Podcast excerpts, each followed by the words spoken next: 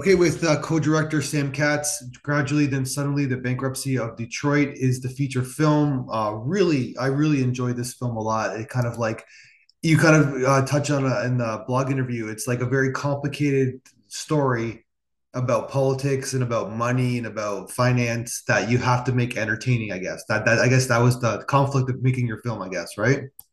Well, I think entertaining in, in a way that was not undermining to the seriousness of, of course, yeah.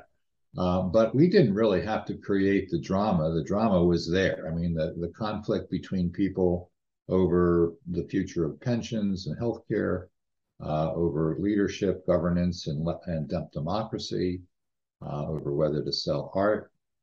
Yeah. Uh, the, the collapse of the city services, uh, the regionalization of water, all of this stuff was crammed into 14 months uh, of bankruptcy. And so finding the story and finding the drama wasn't hard, but making it accessible to audiences. But that that from I don't think I had an appreciation when I started this how hard that would be.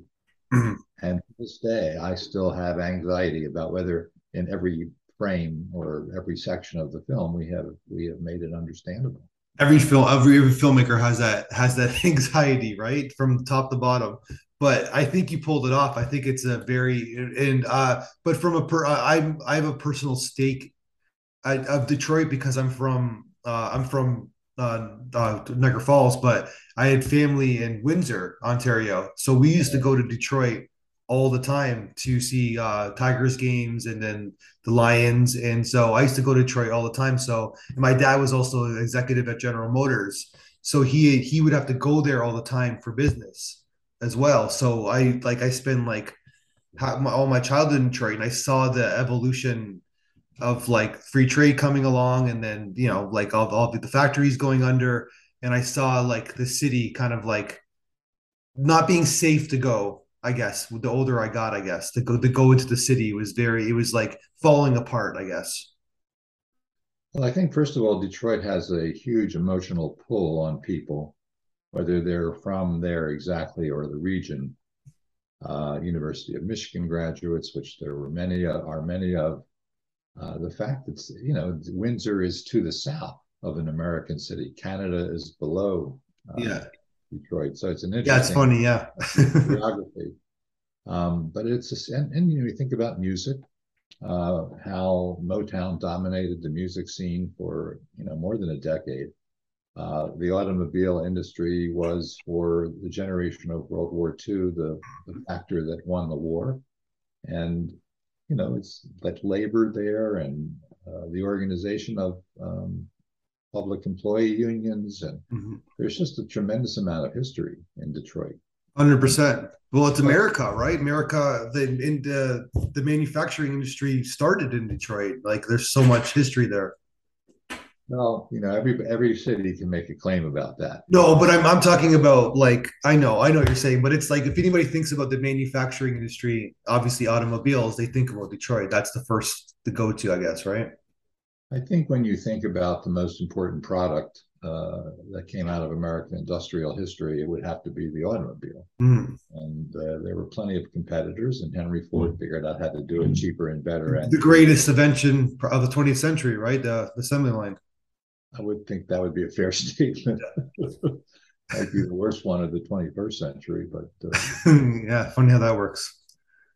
So okay, so I'd like like let's talk about the the this. Did you like um did you like write a script? Because it's like the way you kind of start the film is really interesting with the the girl new generation she's like walking around the city. It's like it's kind of it's staged of course but it really sets up the the kind of emotional toll. You're showing it from the point of view of the younger generation and what she's going to think of detroit. So it's a really great emotional jumping point. And then of course the the film is dispersed with information and all kinds of interviews so what was your guys' process? Did you guys like write it a cohesive script before you started filming? Like what was your how did you kind of put this film together? Well, we actually did that. Uh, Nathan Bomey, who uh, covered the story for the Detroit Free Press and who wrote a book about uh, the Detroit uh, bankruptcy, uh, together with myself and with James McGovern, he did put a script together that was prior to interviewing anybody. And so every line in the script was aspirational. If you know what I mean. It was not something we had recorded where they had said. And it was sort of, it helped. I think it was probably overdone, and it was certainly not uh, the best time spent. Uh, because when you actually interview people, they say things, not only do they say things contrary to what you might think they were going to say, uh, but they certainly illuminate a path that under the lights of a camera, people in an interview situation um, tend to tell the story decidedly from their point of view. And uh, I think that's one of the great features of documentary filmmaking. The little girl came uh, as a an icon, sort of an image of the city. She is the person for whom the city uh, is doing the least at this point. And uh, when we decided to film it, uh, I had to say, I my my colleague James McGovern, who is co-director, co-producer, and really a superb film filmmaker, uh, described this to me. And I I I'm more the public finance guy, and this is the story we're yeah. telling. I, you know, I, I think the transition from being a more um, intellectually driven story to a more human human impact driven story occurred in the last two years of the film as we went through a lot of um, tough times as a, as a country, whether it was COVID or the Floyd murder and the uprising in cities, the election, the re all everything. It's just been sort of quite shake you up. And so I think that we were informed by what was happening, in, uh, and we needed a character who could represent the city, but who was not themselves an activist. And she, we, so we filmed her, and we did this. And I did not think when I saw the dailies that it was going to necessarily work, but it did, and it, it was did. probably, uh, you know, one of the better creative achievements of the film. Hundred percent. And how many people did you, you know, were interviewed in this film in total? Like, I'm trying. I was trying to count it up when I was watching it again. It's like it's in the. Well, we interviewed 137 people. 41 or 42 of whom are in the film. That's amazing. Uh, yeah, and I'm not so sure that was the, bread, the, the best and the brightest we could have done. But uh, for example, I went to California for 10 days uh, to the West Coast, and I, I did 16 interviews uh, principally about the three bankruptcies that had occurred in California before Detroit, mm-hmm. maybe in, in, tandem with Detroit in one case.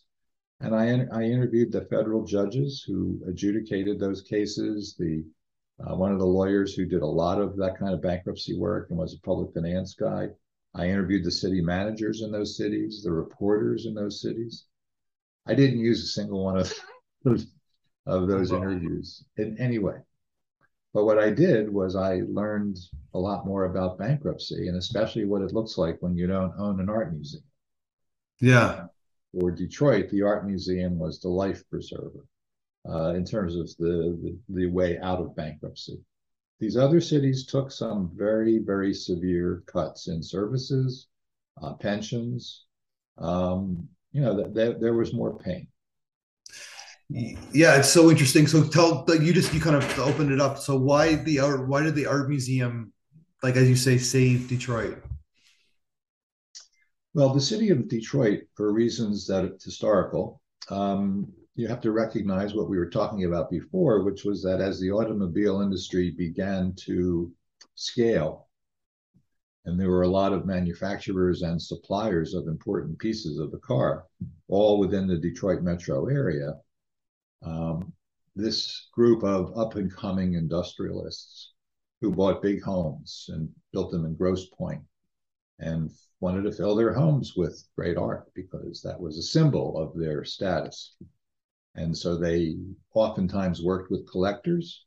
Uh, they bought at the time what were oftentimes avant garde pieces, or they mm-hmm. bought great pieces. And ultimately those pieces were going to be over collected and a lot of it ended up at, the, this detroit institute of arts but during the 1910s and 20s the city government was flushed with money from all the taxes that were being collected pre-depression and was spending money to buy art and that every piece of art had had a, a chain of title of ownership and yeah. a lot of the high quality art in the not the highest quality in every case but in many hmm. cases the most prestigious pieces were actually owned by the city and in, in a bankruptcy assets are up for liquidation. Isn't that amazing?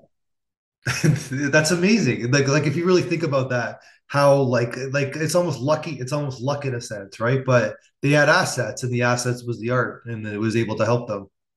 Well, and so the art, because the philanthropic community did not want to see the art uh, collection broken up uh, and, and liquidated, um, so they came came up with a lot of cash that was matched in part by the state and and contributed to by donors to the to the museum, and created a pool of funds to pay pensioners yeah. over a period of time, so the city wouldn't have to give the city a chance to kind of get its services back in order. And that was how they exited from bankruptcy. But that that deal uh, would never have happened had there not been an art museum. No, that's the amazing thing. But it's all. But at the same time, it's the rich people who who saved the city, and and it's kind of like it was it was they had the they had the money, right? So that's it's kind of apropos that they they they did in a sense, right?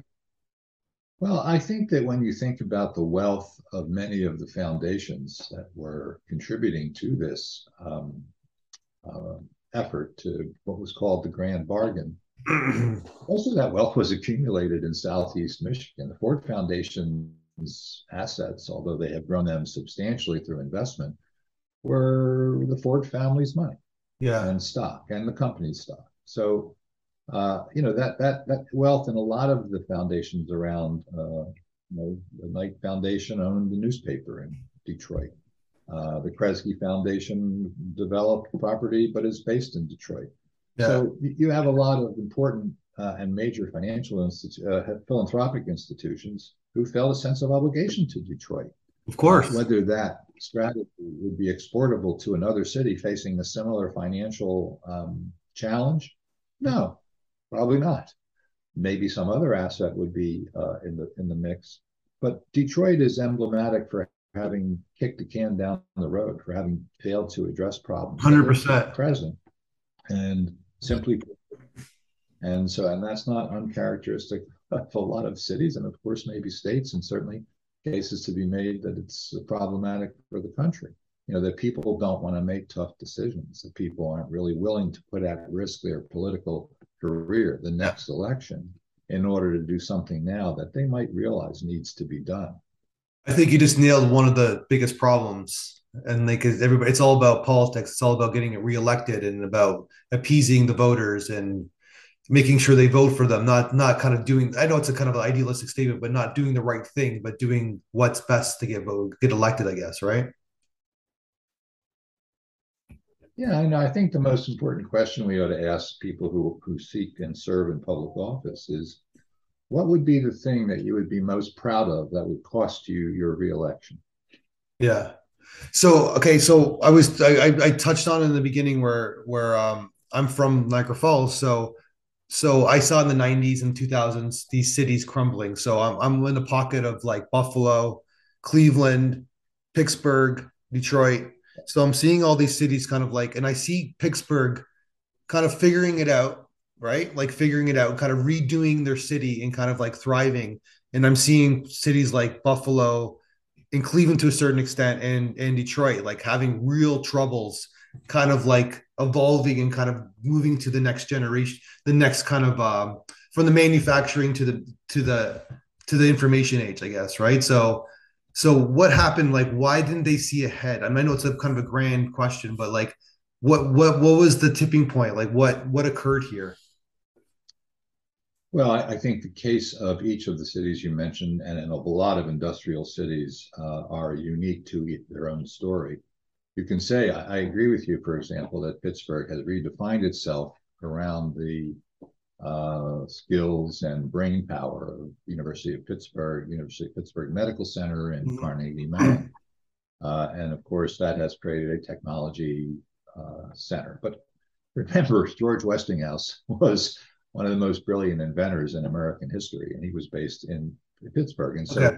you know, processing food was something the Heinz Company invented. When you think about how steel was made. The United States Steel Company became powerful because they had a, a form of process that Andrew Carnegie took and turned into a, a monster. So I, I, I think that each of those communities have different historical um, foundations which make possible what they become uh, and or circumstances that change. And in the case of universities, they create an opportunity um, that's unique. Uh, but when you think about some of these places, there are lots of little places outside of Pittsburgh along the Allegheny River and the Monongahela River where there used to be steel plants, and they're yeah. dead. Those towns are dead, whether it's Aliquippa or Braddock or any of them. And there, there, there are efforts to try to resuscitate those areas, but those are really long hauls. Just like if you think about Detroit, 1.9 million people in 1950, 677,000 people in 2010. That's a lot of empty space. Yeah. You're not going to renew and revise and re envision all of that in 10 years. It took six decades to get yeah. to. So I think that cities are in a in a very difficult situation in that they are a political target uh, for the people who are running for office statewide, usually state legislatures. Um, Illinois hates its Chicago, and Harrisburg, Pennsylvania hates its Philadelphia. And, and those tensions, Detroit and uh, Lansing being a classic case, um, plus the, the withdrawal of the federal government from feeling that we need an urban policy, which we do not have as, as a nation, puts all of these places at risk. Now you think about, well, oh, well, it's getting better. Well, COVID is going to have an impact on commercial real estate in sure. downtown. What it's going to exactly be may take another year or two to fully. Uh, what do you just while, while you're at that? Why do, what do you think is going to happen? Well, I don't think 100 percent of the people are going to come back. No, of course not. And it's like, but then those leases are gonna are gonna are gonna expire, and then people those those buildings will be empty, right? Well, and then the multiplier effect. How many more people? How, how many fewer people are buying lunch or taking their laundry to the dry cleaner? Yeah. Shopping or doing whatever they do between work and after work? How's that affecting the transit system and its ability to attract customers? Uh, how's it affecting the value of the real estate, the assessed value, the taxable value of that property? How will that affect the city? The loss of wage taxes, the loss of the, so that's a problem. When you think about the hammering that the stock market just took and probably hasn't finished taking. No, they're kind of hemorrhaging it. They're kind of like trying to. They're it's like smoking mirrors right now, right? Like well, I think I think the Fed is intent on um, keeping interest rates high and maybe higher, which will have a debilitating effect on earnings, and which will affect value and has affected values, and so that, that affects the, the pension funds of all these state and local governments, many mm-hmm. of which were already in trouble, and thought they were going to earn their way out of trouble, and suddenly they are not. Uh, and when you think about the the effect of uh, you know, the, this the environment, the pressures that the environment has on city governments to improve sewage treat sewage uh, um, the sewage flow, wastewater uh, yeah. overflow, uh, the backup of sewers to kind of clean the water. There's just so much more pressure on local governments, and so in many cases, lesser resources to address those pressures. And it's easy to say, "I'll deal with it tomorrow." Yeah, and you're not you're, you forgot about roads and bridges and everything. Everything needs to be re, re, re fixed again, I guess, right? Well, and, and those are things that you would look to the federal and state government to help you with, and hopefully they will. But, they're they're doing tax cuts right now. They're not, you know what I mean? I don't think. Well, I, I honestly don't understand how people think we're going to be a first, you know, a first class nation, a, a world class nation, if we have decrepit infrastructure that falls apart. Um, yeah. But in any, any case, uh, the film, I think, there there's no attempt to try to take sides in this movie. No, not at all. Yeah, but it's a, it's an allegory of of the present, the past, and the future, and meaning that like what you're talking about, it's kind of like teases that in your film, where it's like this is not over yet, right? Like this is like they they you know I mean they they got themselves back up on on the mantle, but this is this could crumble, like you said, gradually, then suddenly in your in your title in your film. That's what happens. Every nobody pays attention to things like it's like global warming, right? Nobody pays attention, and then then suddenly there's a problem, right? Well, um, maybe not nobody pays attention. No, you know, I'm talking about I'm talking about people. I'm talking about like the masses, right? Yeah. Look, I think the yeah. Detroit did pay attention. Uh, they did a 1.4 billion dollar bond issue, which you know, frankly, was way they were in the deep end of the pool, and they shouldn't have been. but it wasn't like they didn't notice that they had a problem. They thought they were solving the problem. Instead, they exacerbated the problem. But th- that's you know, there's also bad decision making. I would characterize that as one. Uh, but there's no decision. Non-decision making is bad decision making, and that's I think yeah. been more prevalent yeah. uh, across the board but it's hard to to kind of like foresee the future in a sense like it's like the because you interviewed a lot of newspaper men and their industry obviously changed but if you talk to them 20 years ago they're like no nothing's going to change. The internet will be fine and like there's still going to be newspapers. They weren't foreseeing the future. So then therefore they they they turn a blind eye and they that's how they all crumbled. And it's sort of like the same allegory where like it's like the city in itself. It's like okay so these jobs are going overseas these factories are not going to be there anymore. GM is a public company. It needs to make a profit every quarter. So we're not going to, you know what I mean? Then it, all of a sudden it's like, okay, so what happens if we lose all those jobs? It's like the city's going to be in trouble. So what are we going to do about it? You know what I mean? It's like, it's not, things are going to take care of itself is not the answer, I guess, right?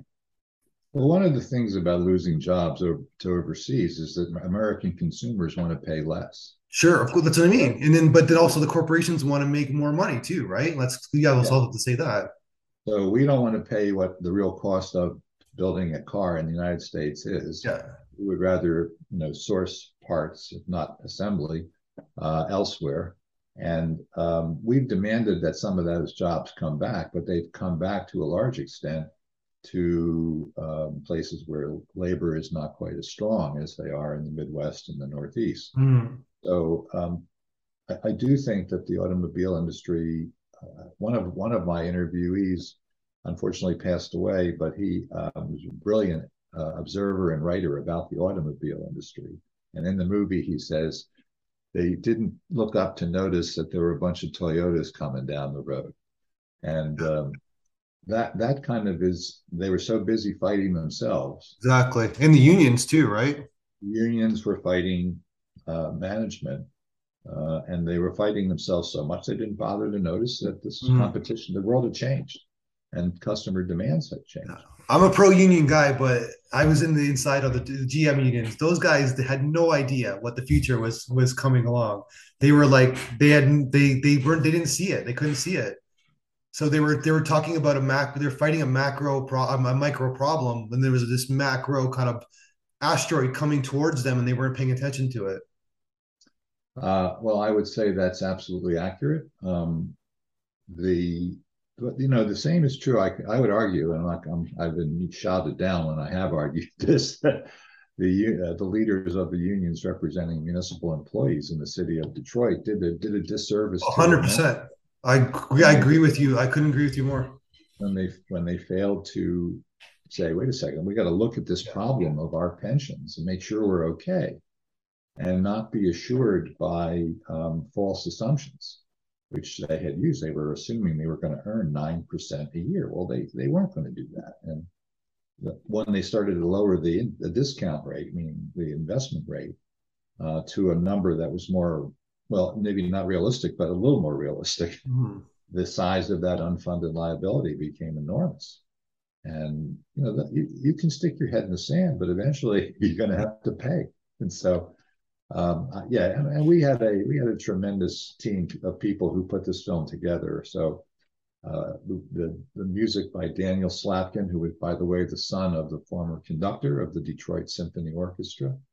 Um, we had uh, a superb um, um, director of photography and Jeff Sakis, and he was excellent, and just a great team across the board. Um, editing and graphics. I, I am very proud of the graphics in the film because they were useful in helping tell a complicated story without spending verbal audio time uh, on that.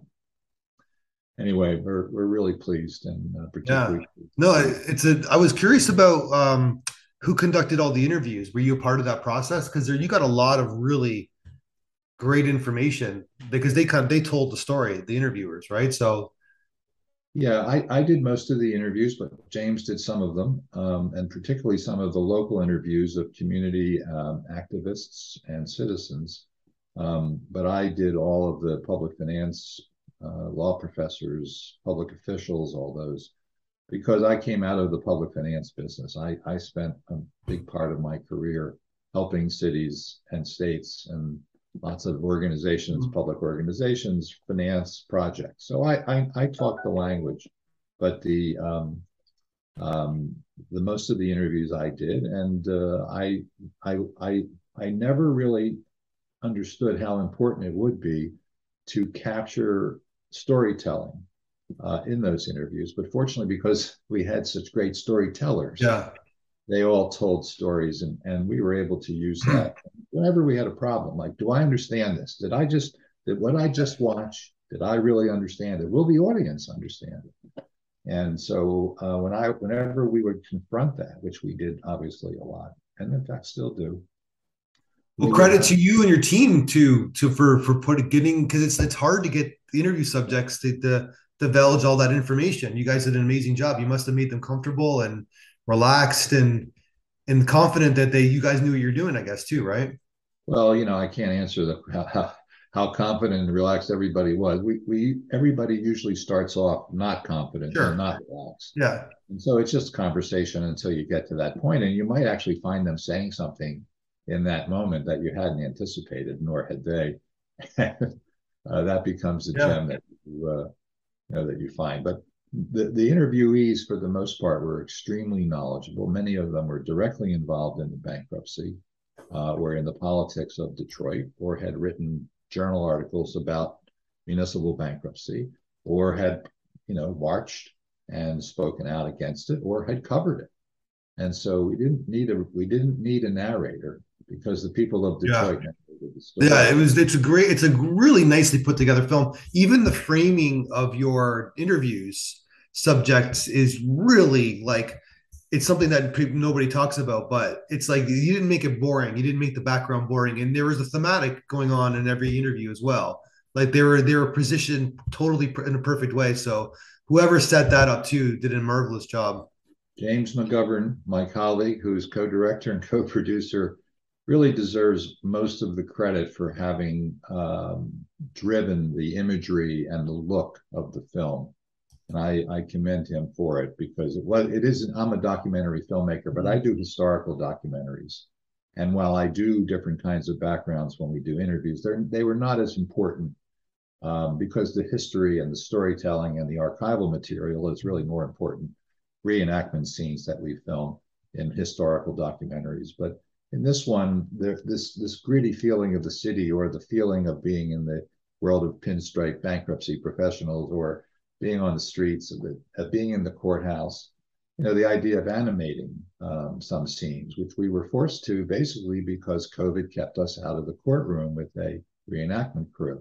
And yeah. so instead of reenacting uh, Judge Rhodes in the courtroom, we animated it. And I think that worked out pretty well. It worked out amazing it's a really obviously nice product. Like even your website, bankruptcyofdetroit.com, nice solid website. It shows it does all the information. It's a really nicely put together film. I'm assuming that you're looking to get to get uh, distribution on a on a streaming service, or what is your kind of plan for this this film?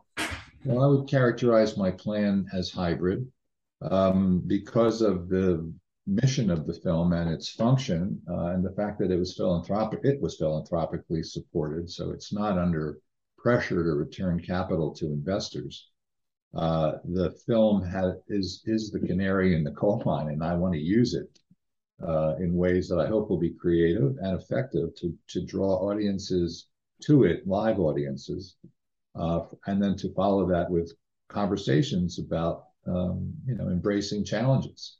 And uh, I hope to make the audience rife with uh, public officials, their their staffs, and yeah, the, the, the civic ecosystems of, if you will, of you know 25 to 30 communities around the country that are having a hard time financially. They're not necessarily in the queue for bankruptcy, but they are distressed financially. And, and, I, and, as you said, things are things are shifting in a different direction, right? Because of COVID influence and and the yeah the, the, things are changing. People are working at home from a you know, a, and that's and that's the ripple effect of of many different changes, right?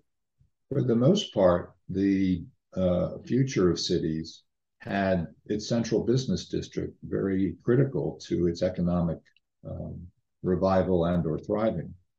And to the extent that that geography is impacted by attendance at work, um, that that momentum is going to definitely be thwarted. Uh, we'll see. It's too early to say. I think a year is a, a year is not a trend. Yeah. But, uh, you know, I, I, think that there's a lot of distress out there, and uh, I think because of the factors I mentioned, and as well as others, and demands, because, because the cities are, are home to more impoverished people. Um, so I, I, I do think the city the cities of America are are in for the, and they're on their own and that's the thing that I, I find the most disheartening. But uh, hopefully, we can wake some people up because there's a lot of value out of cities. There's a lot of creativity that comes out of cities, and there's a lot of GDP, gross domestic product, that comes out of cities.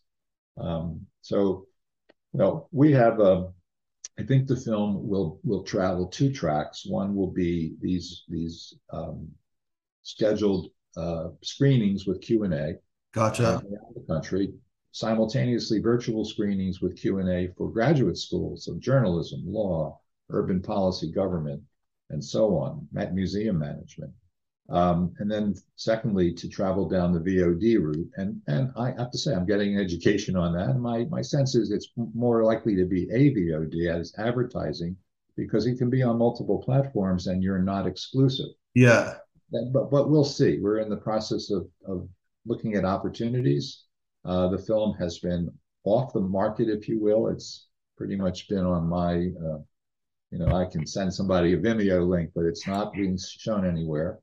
Uh, we've gotten into a couple film festivals, although at that this point, I think our our attention is past that. And we did win the um, 2021 uh, Library of Congress Lavine Ken Burns Prize for Film. So I think the hmm. affirmation of the film's um, quality was derived very early and hopefully people will get to see it. Well, thanks for submitting to our festival. Uh, because I think I like I re- when I watched this film for the first time, I was like, yes, this is a great film. And we brought the audience to you in the audience feedback video. What did you think about what the audience had to say about your film and from our festival? I was very anxious before I hit the hit play button. uh, the first person I don't remember uh, her name, but she was kind of young, and I thought, well, what's a young uh, as a young person but those responses were heartening, uh, affirming, and uh, very. I was impressed by the extent to which uh, people seemed to get what we were doing yeah. and uh, understood it and appreciated it. And so I thought it was probably the most valuable feedback we've gotten, um, you know, in this process. Oh, that's incredible. Well, congratulations on the film success. And uh, it seems like you guys are doing I like the philanthropic uh, kind of point of view, and and you just want and for you just want people to be educated and enjoy the process and learn from it. And as you said, there's a future ahead of us. So I, I wish you the best of success with the film. Maybe we'll talk again when you make your next film. Well, uh, that would be lovely. I hope to. I really appreciate uh, being recognized by the LA Documentary Film Festival. Uh, I am uh, very pr- appreciative of the time that you've taken. I I thought this was fun and uh, I don't know about the next film. I'm 73. well, you uh, just you, you called it next. The next film is the COVID. How COVID has changed the ripple effect of changing yeah, the big cities, right? I, I suspect that film is either already in production or close to being surprised. You'd be very surprised. uh, I love Detroit. Um, they'll they'll never figure out their football team. The Lions will always be a disaster. And uh, other well, than that, getting, I wish they're, they're, getting better. I have to say. Oh, they're not. they're not. I know. I'm just, they got the wrong coach. they have they have the leading the team. But uh, other than that, they're doing great. They got the, the downtown is is reviving. Uh, music is music scene is reviving. Um, it's a really fun uh, city. Hope people go to it. I appreciate your time, and let's talk. Like I said, hopefully we can talk again soon. Thanks for having me. One, two, three, four, five, six, seven, eight. Schlemiel, Schlemazel, Incorporated. We're gonna do it. Give us any chance.